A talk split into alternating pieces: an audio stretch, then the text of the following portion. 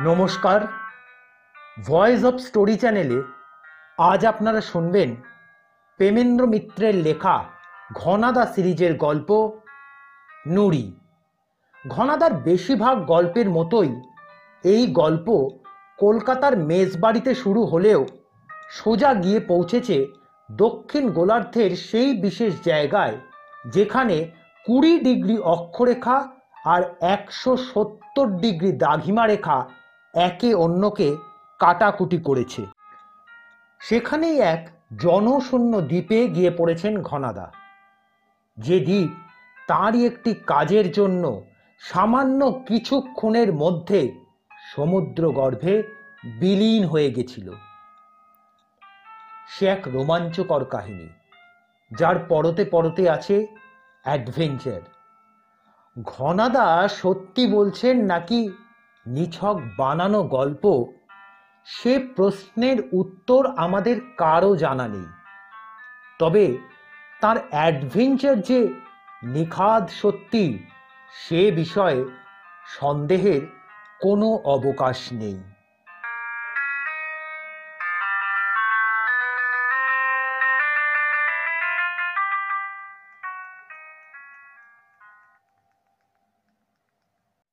ঘনাদার হাইতোলা একটি অনুষ্ঠান বিশেষ।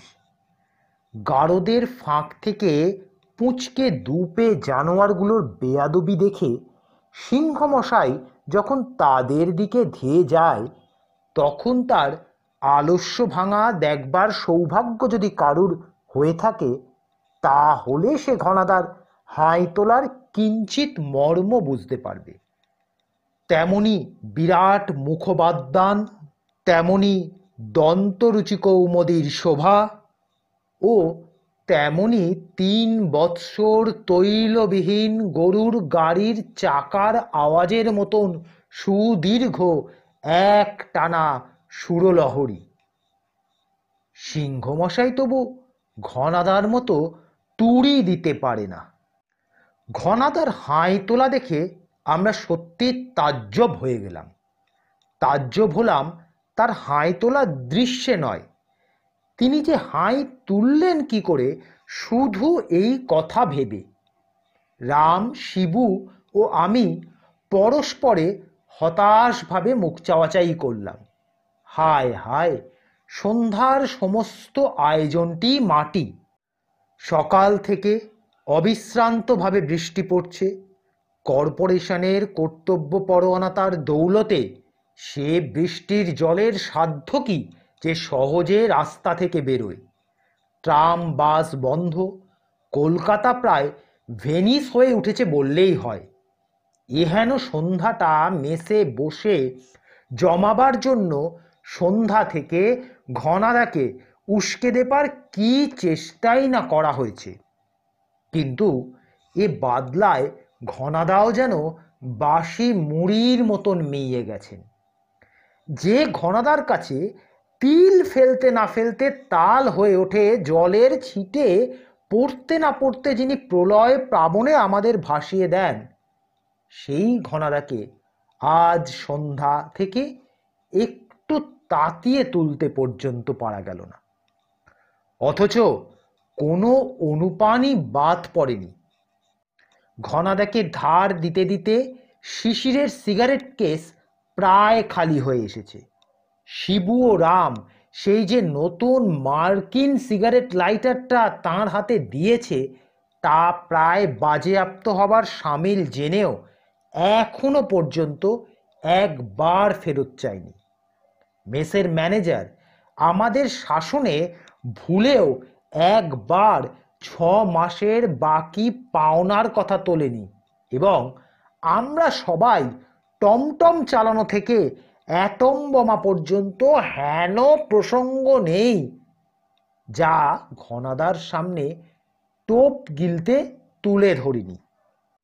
কিন্তু আরামকে দাঁড়ায় কমন রুমের একমাত্র আরামকে দাঁড়ায় সেই যে ঘনাদা গায়েলিয়ে দিয়েছেন, তারপর তাকে একটু সোজা করে বসাতেও পারিনি। মাছ ধরার প্রসঙ্গ দিয়ে শিবু অনুষ্ঠান শুরু করেছে। রাম তাতে ফোড়ন দিয়ে বলেছে, বর্ষার দিনে মাছ নাকি টোপ খায় ভালো। কিন্তু মাছের টোপ খাক বা না খাক, আমাদের টোপ বৃথাই নষ্ট হয়েছে। এমনকি কত বড় মহাশের একবার তার ছিপে উঠেছিল, গৌরাঙ্গ সগর্বে তা দুহাত ছড়িয়ে দেখিয়ে দেবার পরও ঘনাদার কোনো সারা শব্দ পাওয়া যায়নি। মহাশের থেকে ঘনাদা একেবারে দক্ষিণ মেরুসাগরে মহাতিমি শিকারের কথা তুলবেন, এই আশাই আমরা করেছিলাম। কিন্তু তার বদলে তিনি ক্লান্তভাবে শুধু একটু সিগারেটের ধোঁয়া ছেড়েছেন। আজ থেকে আমরা পাহাড়ে ওঠার কথা তুলেছি। হাতের কাছে এমন একটা হিমালয় থাকা সত্ত্বেও বাঙালি ছেলেদের কেন যে পাহাড়ে চড়ার এতটুকু উৎসাহ ও যোগ্যতা নেই, তা নিয়ে গৌরাঙ্গ দুঃখ প্রকাশ করেছে। আমরা আর চোখে চেয়ে দেখেছি, ঘনাদা আরাম কেদারার হাতলের ওপর একটা পা তুলে দিয়ে আর একটু আয়েস করে শুয়েছেন। পাহাড়ে চড়া থেকে বন্দুক ছোড়া, তা থেকে আবার ঘোড়ায় চড়ায় আমরা ঘুরে গেছি। ঘনাদা সিগারেটে শুক টান দিয়ে চোখ দুটি মুদ্রিত করেছেন। হতাশ হয়ে শেষ পর্যন্ত আমরা ওয়েট লিফটিং অর্থাৎ ওজন তোলার কথা পেরেছি।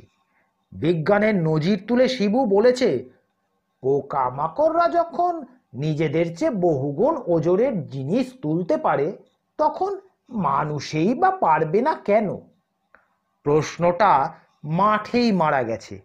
ঘনাদা হাই তুলেছেন এবং আমরা এবার আশা ছেড়ে দিয়েছি। মরিয়া হয়েই রাম বোধহয় শেষ চেষ্টা করেছে। কলা কৌশল সব জলাঞ্জলি দিয়ে সোজাসুজি জিজ্ঞেস করেছে আচ্ছা ঘনাদা, আপনি কখনো ওয়েট লিফটিং করেননি? ওয়েট লিফটিং ঘনাদা নেহাত আলস্য ভরে বলেছেন, না না ওয়েট লিফটিং করিনি, তবে একবার একটা পাথর তুলেছিলাম। আমরা উদ্গ্রীব হয়ে উঠে বসেছি। গৌরাঙ্গ সহৎসায় জিজ্ঞেস করেছেন, পাথর তুলেছেন? কত বড় ঘনাদা? আমাদের একেবারে দমিয়ে ঘনাদা বলেছেন, আর কত আর বড়, এই এতটুকু একটা নুড়ি ছটাখানেক ওজন হবে। আমাদের হতাশার দীর্ঘশ্বাস শেষ হবার আগে ঘনাদা অত্যন্ত তাচ্ছিল্য ভরে আবার বলেছেন, নিকিউ দ্বীপটা তাতেই তো ফেটে চৌচির হয়ে গেল। একটা দ্বীপ ফেটে চৌচির হয়ে গেল। শুধু একটা নুড়ি তোলার জন্য নিজেদের অজান্তে আমরা প্রশ্ন করে ফেলেছি। ঘনারা যেন অবজ্ঞা ভরে আমাদের দিকে তাকিয়ে বলেছেন হ্যাঁ তাতেই তো ফেটে চৌচির হয়ে সমুদ্রে ডুবে গেল। না, আর ঘনাদাকে উস্কানি দেবার দরকার হয়নি। তিনি নিজেই এবার শুরু করেছেন। নিউ হেব্রাডিজের কথা শুনেছিস কখনো? না শুনে থাকলেও আসল বস্তুটি কি সে তোরা জানবি না। নিউ হেব্রাডিজ হল নিউজিল্যান্ডের ঠিক উত্তরে, অস্ট্রেলিয়ার উত্তর পূর্ব কোণে ছোট ছোট দ্বীপের জটলা।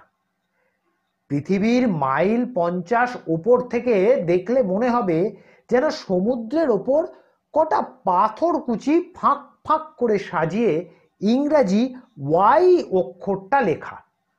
এই ওয়াই এর তিনটে হাতা যেখানে এসে মিলেছে, সেখানেই এফাটা দ্বীপটাই হলো সমস্ত দ্বীপপুঞ্জের রাজধানী। এফাটায় দুটো বন্দর, ভিলা আর হাভানা। ভিলা বন্দরেই সরকারি আস্তানা। চন্দন কাঠের ব্যবসার জন্য নিউ হেব্রাইডিজের একেবারে দক্ষিণের আনিওয়া নামে একটা দ্বীপে তখন থাকি। সেখান থেকে সরকারি লাইসেন্স নেবার জন্য ভিলা বন্দরে কদিনের জন্য এসেছি। সরকারি দপ্তরখানা সব দেশেই সমান, আঠেরো মাসে তাদের বছর। নিউ হেব্রাইডিসে আবার এ বিষয়ে গোদার ওপর বিস্ফোরা আছে। একা রামে রক্ষা নেই, সুগ্রীব সেখানে দোসর। নিউ হেব্রাইডিজের রাজধানী এক, কিন্তু রাজত্ব দুজনের। ইংরেজ আর ফরাসি একসঙ্গে মিলে সেখানে শাসন করে। সুতরাং সাত দিনের কাজ সাত সপ্তাহেও সারা হলো না। ইংরাজি থেকে ফরাসি আর ফরাসি থেকে ইংরেজিতে তর্জমা হতে হতে আমার লাইসেন্সের আর্জি কোন লাল ফিতের জালে যে জড়িয়ে পড়েছে, সেই হদিশই তখন পাচ্ছি না। সেই সময় মসিয়ে পেত্রার সঙ্গে আমার হঠাৎই আলাপ হয়। আলাপ হলো আশ্চর্যভাবে। রাজধানী ও বন্দর হলে কি হয়? ভিলাতে ভালো একটা হোটেল নেই। মালানা নামের একটি দেশি লোকের টিনের চাল দেওয়া একটা মোটে দোতলার ওপরকার একখানা ঘরে ভাড়া করে আছি। সেদিন সরকারি দপ্তরখানা থেকে যত অকর্মণ্য কর্মচারীদের সঙ্গে বচসা করে ক্লান্ত হয়ে বাসায় ফিরেছি। এমন সময় ওপরে আমারই ঘরে তুমুল আন্দোলন হচ্ছে বলে মনে হলো। নরবরে কাঠের সিঁড়ি দিয়ে অত্যন্ত অবাক হয়ে উপরে উঠে গেলাম। ঘরের দরজায় যাবার সময় আমি তালা দিয়ে গেছি নিজের হাতে। সে ঘরে গন্ডগোল হয় কি করে? সিঁড়ি দিয়ে উঠে মাঝখানের বারান্দাটুকু পার হবার আগেই মালানার সঙ্গে দেখা। আমার ঘর থেকে সে উত্তেজিতভাবে বেরিয়ে আসছে। আমায় দেখতে পেয়ে সে হাত পা নেড়ে জানালো যে এক্ষুনি আমাদের পুলিশের কাছে যাওয়া দরকার। পুলিশের কাছে যাওয়া দরকার? কিন্তু কেন? আর কেন? কোথাকার এক ফরাসি গুন্ডা এসে আপনার ঘর দখল করেছে? আমি আমি কত ঠেকাবার চেষ্টা করলাম? তা সে শুনলই না। জোর করে তালা ভেঙে ঘরে ঢুকলো। এখনই এখনই আমি থানায় যাচ্ছি। হেসে বললাম, আমি কি করব যখন ঠিক আছে তখন ভাবনা কি? তার আগে লোকটার চেহারা একবার দেখা দরকার নয় কি? মালানা সভয় বলল, দেখবেন কি মশাই, একেবারে খুনে গুন্ডা, কি করে বসবে তার ঠিক নেই। ঘরে ঢুকেই দেখি আমার জিনিসপত্র চারিদিকে ছত্রা আকারে ছড়ানো। তারই মধ্যে আমার ডেক চেয়ারটিতে গা এলিয়ে দিয়ে বিশাল চেহারার এক লোক নিশ্চিন্তে আরামে পাইপ টানছে। পরনে একটা প্যান্ট ছাড়া তার কিছু নেই। গরমের দরুনি বোধ হয় গায়ের সমস্ত জামা কাপড় খুলে ফেলেছে। লোকটার গায়ের চামড়া সাদা গোফ দাড়ির ছাঁট দেখলে ফরাসি বলেই মনে হয়। আমায় ঢুকতে দেখেই লোকটা ডেক চেয়ারে উঠে বসে বাঘের মতন ফরাসি ভাষায় হুঙ্কার দিয়ে উঠ কে রে হতভাগা নিগার? মাল আনতো সেই হুঙ্কার শুনেই তীরের মতন ছিটকে গিয়ে পড়ল বারান্দায়। তারপর আর তার চুলের টিকই দেখা গেল না। মুচকি হেসে আমি পরিষ্কার বাংলায় বললাম, চিনতে পারছ না সাহেব, আমি তোমার জম দুর্বোধ ভাষা শুনে আর আমায় হাসতে দেখে সাহেব একেবারে খেপে গেল। আমায় প্রায় কাঁচাই গিলে ফেলবে এমনই ভাবে দাঁত কর্মর করে দাঁড়িয়ে উঠে এবার ইংরেজিতে বলল, বেরিয়ে যা শিগগিরি কালা নেটিভ, না হলে তোর গায়ের সমস্ত চামড়া আমি খুলে নেব। আগের মতোই হেসে বললাম, বলো কি সাহেব, আমার যে শুনেই গা সুশ্চুর করছে, কিন্তু তার আগে তোমায় যে একটু গা তুলতে হবে, এটা আমারই ঘর কিনা আমার মুখে চোস্ত জার্মান শুনে সাহেব প্রথমটা একেবারে থ হয়ে গেল। যাই হোক সাহেব একেবারে গোমুক্ষু নয়। জার্মান ভাষাটা অন্তত বোঝে, জেনে আমারও একটু কৌতূহল তখন বেড়েছে। প্রথমে হতবম্ব হলেই বড় মুহূর্তেই আমার কথার শেষটুকু জ্বালাতে সাহেব একেবারে ফেটে পড়ল। এ ঘর তোমার, তার প্রমাণ কি? আবার একটু হেসে আমার জিনিসপত্রগুলোকে দেখিয়ে দিয়ে বললাম প্রমাণ তো তুমি ঘরময় ছড়িয়ে রেখেছ। বটে! বলে সাহেব আমার সুটকেসটা ধরে বাইরের বারান্দায় ছুঁড়ে ফেলে দিয়ে বলল, যাও, তোমার প্রমাণ ঘরের বার হয়ে গেছে। আর সুবুদ্ধি যদি এখনও না হয়, তাহলে একটি লাঠিতে তোমাকেও প্রমাণের পিছু পিছু পাঠিয়ে দেব। ঘরের মাঝখানেই সাহেবের প্রকাণ্ড কেবিন ট্রাঙ্কটা পড়েছিল। সেটা তুলে নিয়ে বললাম, সেটা একটু অভদ্রতা হয় নাকি? তার চেয়ে বরং তুমি দেখো, সাহেব, আমি তোমার মোট বইবার সমস্যাটা মিটিয়ে দিচ্ছি। ট্রাঙ্কটা ছুঁড়ে বারন্দা পার করে নিচে ফেলে দিলাম। সাহেব, এক লহমা হাঁ করে দাঁড়িয়ে থেকে একেবারে তোপের গোলার মতন আমার ওপর ঝাঁপিয়ে পড়ল। জামাটা একটু ঝেড়ে নিয়ে দেখি জানলার কাছে সচাপটে যেমনভাবে পড়েছিল, সাহেব সেভাবেই শুয়ে আছে। নট নরণচরণ, নট কিচ্ছু। ঘরের কুঁজো থেকে তার মুখে জল ছিটিয়ে দিয়ে নিজেই এবার গিয়ে তুলে ধরলাম। সাহেব হাঁপিয়ে উঠে বসে চোখ না খুলেই চেঁচিয়ে উঠল, আমি মরে গেছি, নির্ঘাত মরে গেছি। তাকে একটা ঝাঁকুনি দিয়ে বললাম হ্যাঁ মরে তুমি নরকে এসেছ। যমরাজ তোমাকে অভ্যর্থনা করতে এসেছেন। যে দেখো, সাহেব এবার চোখ খুলে তাকিয়ে বললে মরিনি তাহলে। কিন্তু আমার শিরদাঁড়া আমার শিরদাঁড়া ভেঙে গুঁড়ো হয়ে গেছে। বললাম, না, তাও হয়নি। উঠে দাঁড়াও দেখি। সাহেব কিন্তু বসে বসে আমায় ভালো করে লক্ষ্য করে বললে তুমি কি জাপানি? তারপর নিজে নিজেই বলল ও জাপানিদের চেহারা তো এরকম হয় না? হেসে বললাম, আমি জাপানি নই, বাঙালি। বাংলাদেশের নাম শুনেছ কখনো? বাংলাদেশ সাহেবের চোখ দুটো বড় হয়ে উঠল। বাংলাদেশের নাম শুনিনি আবার। তাগরের সঙ্গে আমার কত আলাপ ছিল? তাগরের সঙ্গে। তাগর আবার কে? বাহ, রবীন্দ্রনাথরা নাথ টাগোর। বুঝলাম, কবিগুরুর নাম ফরাসি উচ্চারণে এইরকম দাঁড়িয়েছে। জিজ্ঞেস করলাম, তার সঙ্গে তোমার আলাপ ছিল? কোথায় আলাপ হয়েছিল? একটু কড়াভাবে জিজ্ঞেস করলাম, কি সূত্রে? সাহেব আরও আমতা আমতা করে বললে মানে তিনি যখন ওখানে ছিলেন পারিতে তখন কাগজে তার একটা ফটো দেখেছিলাম। ধমক দিয়ে বললাম, দেখো সাহেব, আমার কাছে সব ধাপ্পা দিয়ে কোনো লাভ হবে না। তোমার পাত্তারি গুটিয়ে এ ঘর থেকে সরে পড়তেই হবে। না ওঠো। সাহেব এবার রীতিমতো কাঁদুনি গিয়ে উঠল। উঠব তো কিন্তু কিন্তু যাব কোন শুনি? পোড়া শহরে কি একটাও হোটেল আছে? সারা দিন ঘুরে একটা ঘরের বারান্দা পর্যন্ত ভাড়া পাইনি।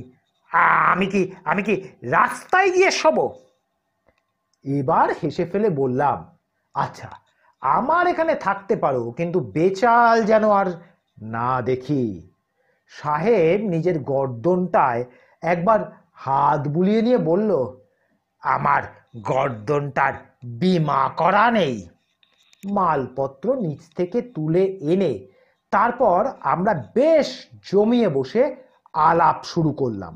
মসিয়ে পেত্রা আমার মতোই ভবঘুরে লোক। ঝগড়া দিয়ে শুরু হওয়ায় এবং দুজনেই এক ধাতের লোক হওয়ায় দোস্তিটা আমাদের খুব তাড়াতাড়ি হয়ে গেল। আমি ইতিমধ্যে আমার চন্দন কাঠের ব্যবসার কথা বলেছি। মসিয়ে পেত্রা মাথা নেড়ে বলেছে ওসব চন্দন কাঠটাট কোনো কাজের নয়। এ দ্বীপপুঞ্জে আসল মাল হলো গন্ধক। দেখো না, এক বছরের মধ্যে, এক বছরের মধ্যে এই গন্ধকের ব্যবসায় কেরাম লাল হয়ে যায়। উদারভাবে পেত্রা তারপর আমাকে তার ব্যবসার ভাগিদার করতে রাজি হয়েছে। আমি হেসে বলেছি আগে তুমি গন্ধকের খনি খুঁজে বার করো, তারপর দেখা যাবে। পেত্রা অত্যন্ত ক্ষুণ্ণ হয়ে বলেছে, ও, তুমি আমাকে অবিশ্বাস করছ, পাগল ভাবছ আমায়। আচ্ছা দেখতে পাবে একদিন। পেত্রার আস্ফালন যে একেবারে মিথ্যে নয়, একদিন সত্যি তার প্রমাণ পেয়েছি। কিন্তু সে প্রায় ছয় বছর বাদে। এই ছ বছর তার কোনো খোঁজই রাখিনি বা পাইনি এফাটা দ্বীপে মালানার বাড়িতে আমার ঘরে দুদিন থাকার পর হঠাৎ একদিন সকালবেলা কিছু না বলে কয়ে সে নিরুদ্দেশ হয়ে গিয়েছিল। একটু অবাক হলেও তার সম্বন্ধে বিশেষ মাথা গামায়নি এরকম খামখেয়ালি লোক দুনিয়ায় এ পর্যন্ত অনেক দেখেছি। বিকেলে কি করবে সকালে তারা নিজেরাই জানে না। ছ বছর বাদে আবার তার সঙ্গে সাক্ষাৎ। এবার খুব অদ্ভুতভাবে। আনিওয়া দ্বীপে ফিরে এসে চন্দন কাঠের পেছনে তখনও লেগে আছি। কিন্তু ব্যবসা অত্যন্ত মন্দা। ফিজি দ্বীপের চন্দন কাঠ উজাড় করবার পর বেহিসাবি সওদাগরেরা এই দ্বীপে হানা দিয়ে অবাধে যথেচ্ছভাবে চন্দন কাঠ কেটে একেবারে সাবার করে দিয়েছে বললেই হয়। ব্যবসা গুটিয়ে নিয়ে আবার কোথাও পাড়ি দেব কিনা ভাবছি। এমন সময় অদ্ভুত একটা ব্যাপারে কৌতূহলী হয়ে উঠলাম। আনিওয়া দ্বীপের দক্ষিণ পূর্ব কোণে সমুদ্রের ধারে একটি ছোট গাঁয়ের সর্দারের বাড়িতে তখন আমি থাকি। কিছুদিন ধরেই গাঁয়ের লোকদের ভেতরে একটা চাঞ্চল্য, একটা উত্তেজনা লক্ষ্য করছিলাম। সেদিন তার কারণটা জেনে অবাক হয়ে গেলাম। আমাদের গাঁ থেকে মাইল দশেক দূরে সমুদ্রের ওপর একটা ছোট দ্বীপ দেখা যায়। দ্বীপ না বলে তাকে সমুদ্রের ভেতর থেকে ওঠা একটা পাহাড় বলাই উচিত।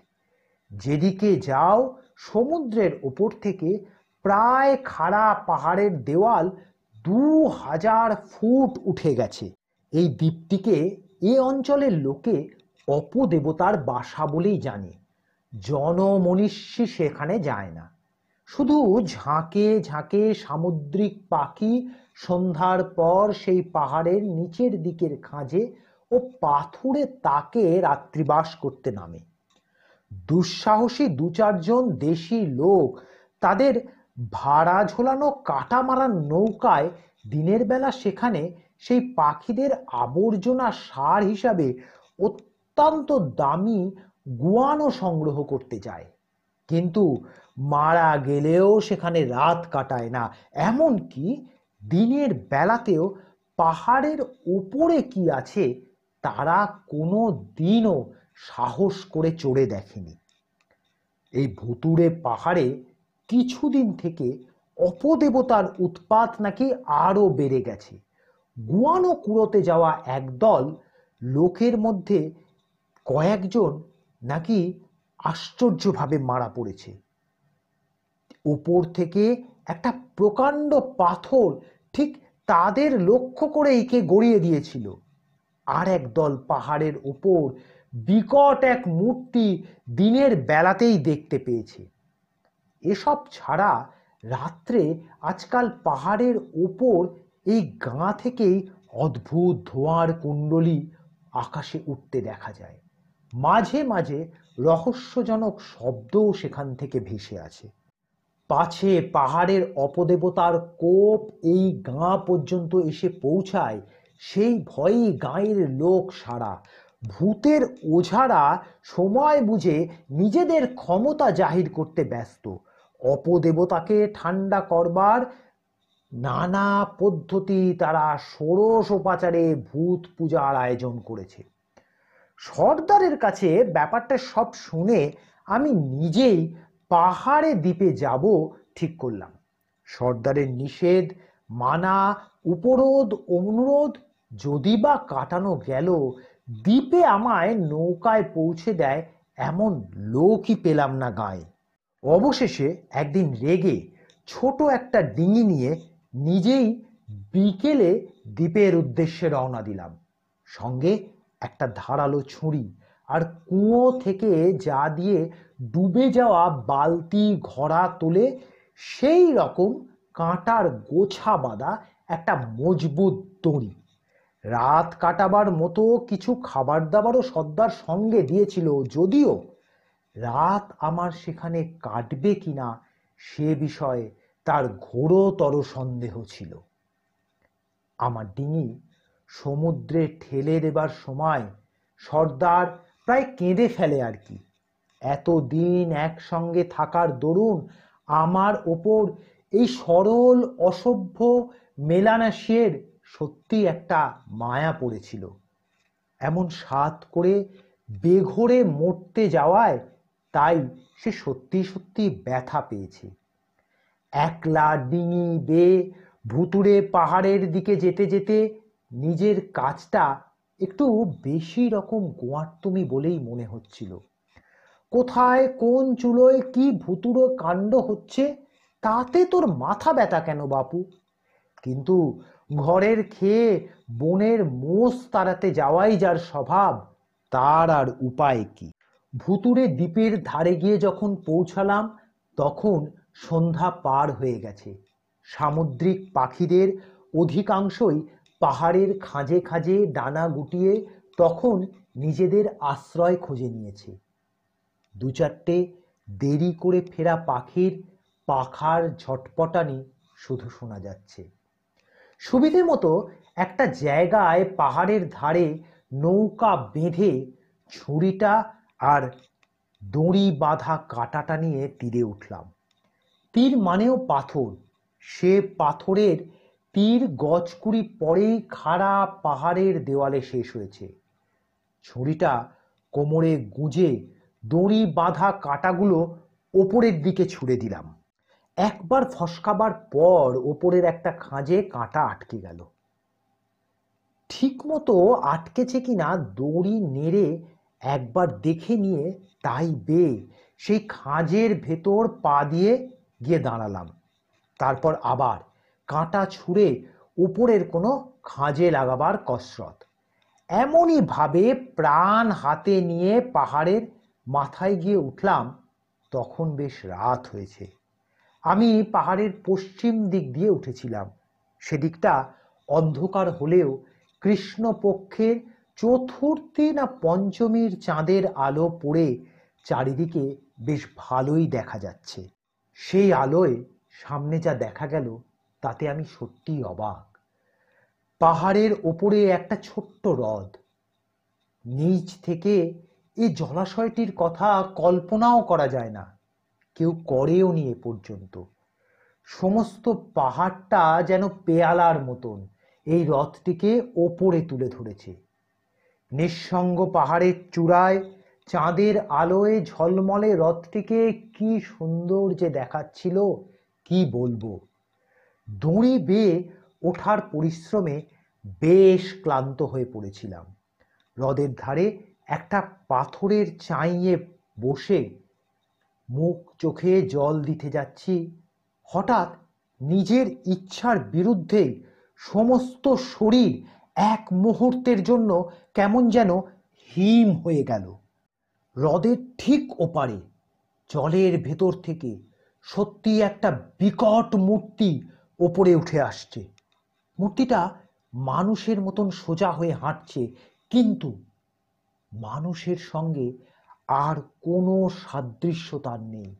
কবন্ধের মতন বর্তুলাকার বিভৎস একটা ধর যেন দুটো আলাদা থামের ওপর দাঁড় করানো। তার হাঁটার ভঙ্গিও এমন অমানসিক যে আপনা থেকে সমস্ত শরীর শিউড়ে ওঠে। মূর্তিটা জল থেকে উঠে বিশ্রী টলমল পায়ে দুলতে দুলতে ওপারে পাহাড়ের একটা অন্ধকার গহ্বরের মধ্যে অদৃশ্য হয়ে গেল। না, এ রহস্যের মীমাংসা না করলে নয়। মন শক্ত করে যথাসম্ভব সাবধান হয়ে হ্রদের পাড় দিয়ে ওপারে দৌড়ে গেলাম। সামনে সুরঙ্গের মতো সেই গহ্বর এক মুহূর্ত ইতস্তত করে ছুরিটা কোমর থেকে খুলে নিয়ে তার ভেতরে গিয়ে ঢুকলাম। সুড়ঙ্গটা বেশি দীর্ঘ নয়, একটা বাঁক ফিরতেই দূরে একটা আলোকিত জায়গা দেখা গেল। এই কি তাহলে হ্রদের জলের সেই বিকট জীবের আস্তানা? আলো জ্বালাবার ক্ষমতাও কি তার আছে? সন্তর্পণে পা টিপে টিপে সেখানে গিয়ে পৌঁছালাম। সুড়ঙ্গটা এখানে একটা মাঝারি গোছের গুহায় শেষ হয়েছে। গুহার ভেতরে পৌঁছে একেবারে হতভম্ব হয়ে গেলাম। সেখানে কেউ নেই। কিন্তু ঘরের এক পাশে একটা কেরোসিনের বাতি জ্বলছে। দেওয়ালে পোশাক আশাক টানানো। এই ভুতুড়ে দ্বীপে, এই দুর্গম পাহাড়ের চূড়ায় মানুষ এলো কোথা থেকে? জলের তলা থেকে ওঠা সেই অমানসিক জীবটি বা গেল কোথায়? অবাক হয়ে দেয়ালের ধারের পোশাকগুলো লক্ষ্য করছি। এমন সময় এমন সময় সমস্ত গুহা কাঁপিয়ে সশব্দে একটা বন্দুকের গুলি আমার কানের পাশ দিয়ে দেয়ালে গিয়ে লাগল। বিদ্যুৎ গতিতে ঘুরে দাঁড়াবার সঙ্গে সঙ্গে আমার ছুরিও হাত থেকে ছুটে বেরিয়ে ওদালের দেয়ালে গিয়ে বিঁধে কাঁপতে লাগল। যে বন্দুক ছুঁড়েছিল, তার ডান হাতের জামার আস্তিনে সেই ছুরিতে দেওয়ালের সঙ্গে আঁট হয়ে গেছে। হাত নড়াবার তার ক্ষমতা নেই। লোকটার ওপর এবার ঝাঁপিয়ে পড়তে যাচ্ছিলাম। থমকে দাঁড়িয়ে সবিস্ময় বললাম, এ কি? মসিয়ে পেত্রা? মসিয়ে পেত্রা করুণভাবে একটু হেসে বললেন হ্যাঁ আপাতত তোমার বন্দি অর্ধেক রাত তারপর আমাদের পরস্পরের খোঁজ খবর নিতেই কেটে গেল। কি করে বন্দরের খোঁজে নানা জায়গা ঘুরে মসিয়ে পেত্রা শেষে এই দ্বীপে এসে উঠেছে। সব কাহিনী শোনার পর জিজ্ঞেস করলাম, কিন্তু জলের তলার সেই কিম্ভূত কিমাকার জীবটি তাহলে কি? পেত্রা একটু হেসে আমায় নিয়ে গুহার একদিকের একটি পাথরের দরজা সরিয়ে অন্য একটি ছোট গুহায় নিয়ে গেল। পাথরের দরজাটি এমন কায়দায় বসানো যে এমনিতে চোখে পড়বে না, আমারও চোখে পড়েনি। ছোট গুহার ভেতর ঢুকে সামনের দিকে আঙুল দিয়ে পেত্রা বলল, এই সেই তোমার বিকট জীব। অবাক হয়ে দেখি সামনে দুটো ডুবুরির পোশাক। দেওয়ালের ধারে সাজানো রয়েছে। পোশাক দুটি সাধারণ ডুবুরির পোশাক থেকে অবশ্যই ভিন্নভাবে তৈরি। পেত্রা সে কথা আমায় জানালো। এই পোশাকগুলো আমি নিজেই ফরমাইশ দিয়ে গড়িয়ে এনেছি। কিন্তু কেন? অবাক হয়ে জিজ্ঞেস করলাম। কেন? আচ্ছা দেখবে চলো। বলে পেত্রা আমায় নিয়ে আবার সেই হ্রদের ধারে গিয়ে বলল, জলে একটু হাত দাও দেখি। হাত দিয়ে সবিস্ময়ে বললাম, এ কি?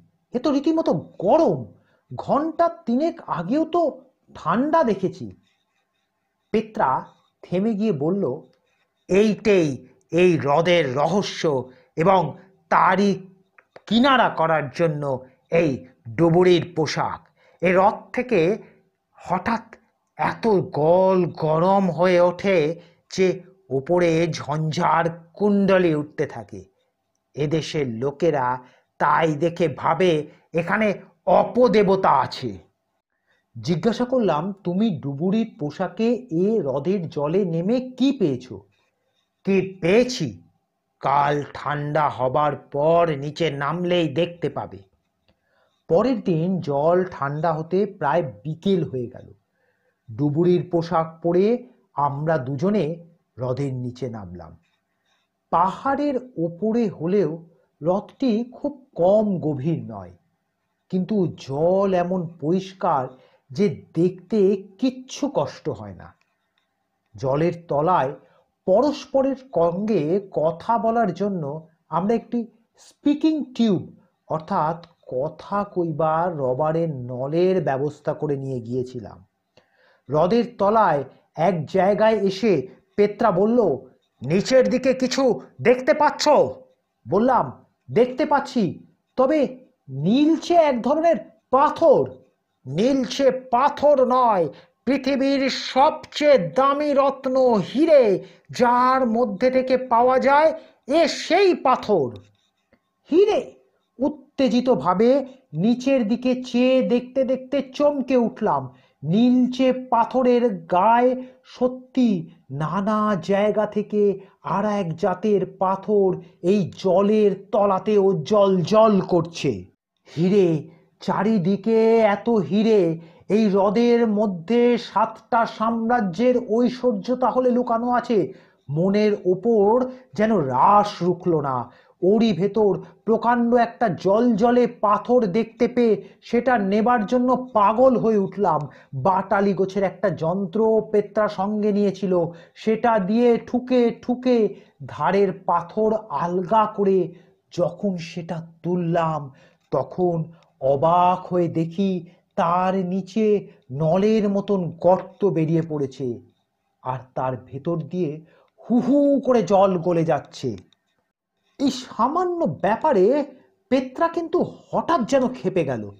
আমার আরও কয়েকটা হিরে সংগ্রহ করার ইচ্ছে ছিল, কিন্তু সে একেবারে পাগলের মতন টানতে টানতে আমায় ওপরে গিয়ে নিয়ে তুললো। শুধু তাই নয় ডুবুরির পোশাক ছেড়ে ফেলেই আমায় কোনো কথা বলবার অবসর না দিয়ে টেনে নিয়ে গেল পাহাড়ের এক প্রান্তে। সেখান থেকে দড়ির একটি সিঁড়ি জলের ধার পর্যন্ত টানানো এবং জলের ধারে পাহাড়ের খাঁজের আড়ালে একটি ছোট মোটর লঞ্চ দেখলাম লুকোনো রয়েছে। দড়ির সিঁড়ি দিয়ে মোটর বোটে নেমে সেটি চালিয়ে মাইল দশেক দ্বীপটি থেকে দূরে যাবার আগে মুখের ফেনা উঠিয়েও পেত্রার কাছ থেকে একটা কথা বার করতে পারলাম না। অবশেষে অত্যন্ত রেগে বললাম, আমার কথার জবাব যদি না দাও, তাহলে তোমায় বোট থেকে আমি সমুদ্রে ফেলে দেবো, বুঝেছ? বলো, এরকম ভাবে হঠাৎ পাগলের মতন পালিয়ে আসার মানে কি? মানে মানে এখনই বুঝতে পারবে, কানে আঙুল দিয়ে শক্ত হয়ে বোটের রেলিং ধরে বসো দেখি। তারপরের কথা আর শুনতে পেলাম না। আমি দ্বীপটির দিকে তাকিয়ে সেদিকে মুখ ফিরিয়েছিলাম। হঠাৎ আকাশ ফাটানো শব্দে সেই বিরাট পাহাড়ের দ্বীপটি তুবড়ির খোলের মতন চৌচির হয়ে ফেটে সমুদ্রের জলে ডুবে গেল। প্রলয়ের মতন যে ঝড় তারপর উঠল তার যে প্রচণ্ড ঢেউ এসে দৈত্যের মতন কিছুক্ষণ আমাদের বোট নিয়ে লোফালুফি শুরু করলে, তাদের হাত থেকে বেঁচে নিরাপদ জায়গায় পৌঁছতে বেশ কিছুক্ষণ কেটে গেল। এইবার পেত্রাকে জিজ্ঞেস করলাম, ব্যাপার কি বলতো পেত্রা? ব্যাপার আর কি? তোমার এই হিরে তোলা? ওই এক ছটাক একটা নুড়ি তুলতেই এত বড় একটা দ্বীপ ফেটে চৌচির হয়ে গেল, তা যাবে না। পেত্রা বুঝিয়ে দিল, দ্বীপটা আসলে আগ্নেয়গিরি ছাড়া কিছু নয়। উপরে যে হ্রদ দেখছ, সেটা এককালে ছিল আগুন বেরোবার মুখ। এখন কোনো রকমে বুঝে গিয়ে বহুকালের বৃষ্টির জল জমে হ্রদ হয়ে উঠেছে। কিন্তু নিচকার আগুন নিচকার আগুন এখনও নিভে যায়নি। জল মাঝে মাঝে গরম হওয়াতেই তা বোঝা যায়। হ্রদের তলটি তো খুব পুরু নয়। তুমি নুড়ি তোলার সঙ্গে সঙ্গে কোনো গোপন ফুটো তাই সেখান দিয়ে বেরিয়ে পড়ে। সেই ফুটো দিয়ে হ্রদের জল গভীর পাতালের প্রচণ্ড আগুনের ওপর গিয়ে পড়ে। সে জলের উপর, তারপর বাষ্প হয়ে উঠতে কতক্ষণ? ওপরে তো একটা সরু ফুটো বেরোবার পথ না পেয়ে সেই বাষ্প, তাই ক্রমশ প্রচণ্ড বেগ পেতে পেতে গোটা পাহাড়কে ফাটিয়ে দিয়েছে। ওই নুড়িটুকু তুলেই তুমি দ্বীপটাকে ডোবালে। ঘনাদার গল্প শেষ হলে গৌরাঙ্গ সবিস্ময়ে জিজ্ঞাসা করল, দ্বীপটার নাম কি ছিল ঘনাদা? ঘনাদা বিরক্ত হয়ে বললেন, যা ডুবে গেছে, তার নামে কি দরকার? আর সেই ছটাকখানেক হিরেটা? শিবু জিজ্ঞেস করলে, সেটা নিশ্চয়ই হাতছাড়া করনি? ঘনাদা হঠাৎ যেন অন্য মনস্ক হয়ে গেলেন। শিবুর কথাটা বোধহয় তার কানে গেল না।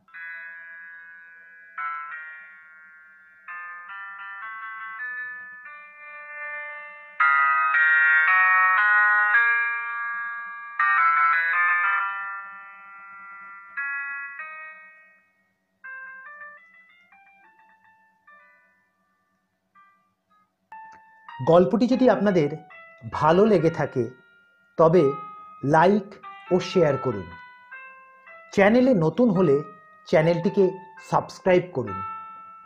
বেল আইকনটিতে ক্লিক করতে ভুলবেন না কিন্তু।